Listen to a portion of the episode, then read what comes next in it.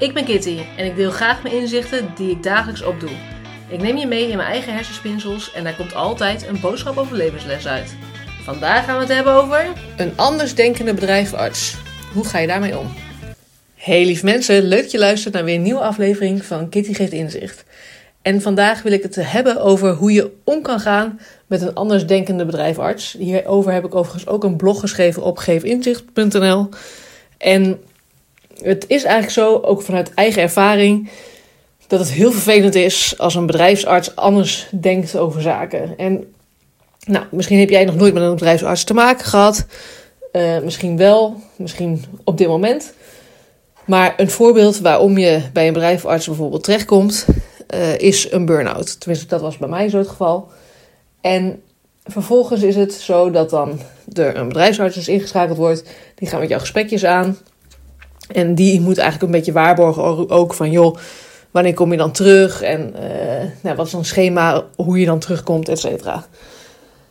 Overigens, volgens mij zijn er ook genoeg goede bedrijfsartsen die juist echt voor de gezondheid staan ook van de, van de werknemer. maar ik uh, trof iemand die heel eerlijk gezegd het gesprek dermate met mij aanging.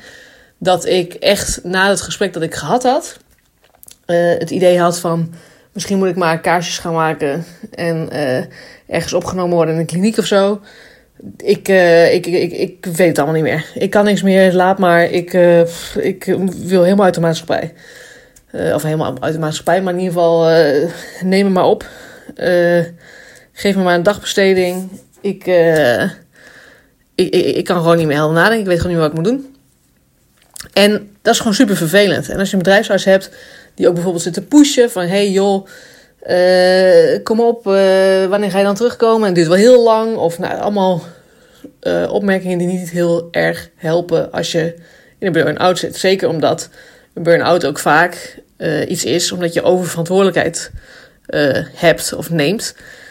en dingen dus niet los kan laten en dus heel erg alles goed wil doen. En vaak overigens een burn-out ook um, best eventjes een acceptatiemoment is. Het is niet zomaar dit, dat van vandaag op morgen, oh ja, nee, ik voel me niet zo goed. Ja, ik zit in een burn-out. Nee, dat, dat, je gaat je steeds slechter voelen. Um, en nogmaals, iedere ervaring is waarschijnlijk anders. Maar ik vond het in ieder geval heel moeilijk om het te accepteren. En toen hebben echt, uh, ik weet nog heel goed dat dan mijn vader en zijn vriendin dat die toen zeiden tegen mij van, volgens mij moet jij gewoon even sowieso een week ziek gaan melden. Uh, en dat ik dacht, die zijn altijd van doorzetten, doorgaan, kom op en uh, et cetera. Toen dacht ik, als die dit al zeggen, dan mag ik er nu echt aan toegeven dat het gewoon niet zo lekker gaat. En overigens de werkgever die toen ook gelijk al zei van... Uh, joh, het is goed dat jij het aangeeft, anders had ik jezelf weggestuurd. Um, echter, zo'n bedrijfsarts, nogmaals, heeft wel best een, een grote verantwoordelijkheid in het hele proces. Om namelijk te zorgen dat jij wel weer gaat reïntegreren en terug gaat komen. Echter wil ik dus heel erg je op het hart drukken dat een bedrijfarts is niet per se een expert. Het is geen psycholoog. Hij heeft er niet voor geleerd om uh, jou uh, uh, te kraken of jou te helpen mentaal. Dus ga vooral hulp zoeken daarin. Ik heb echt fantastische hulp toen gehad.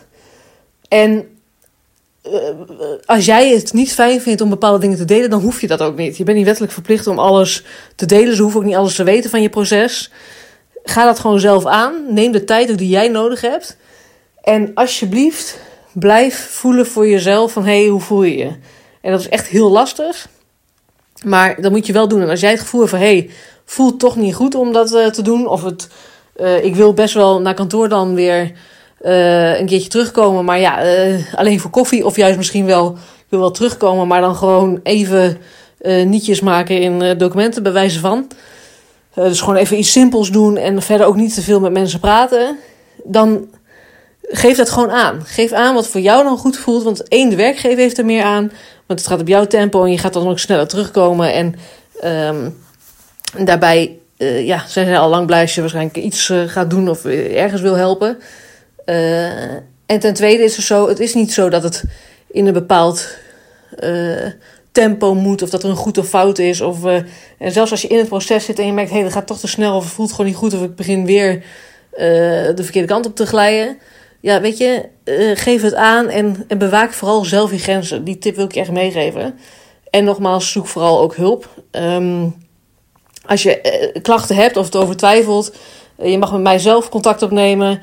Dan denk ik het liefste met je mee. Je mag ook kijken op Geef Inzicht of er een expert is bij jou in de buurt die je kan helpen. Uh, mocht dat niet zijn, uh, mag je het ook laten weten. Dan ga ik voor je zoeken. Uh, nogmaals, ik help echt met liefde. En laat je niet gek maken. En bewaak vooral je eigen grenzen. Mocht je deze aflevering nou interessant vinden, deel dat dan gerust op Instagram.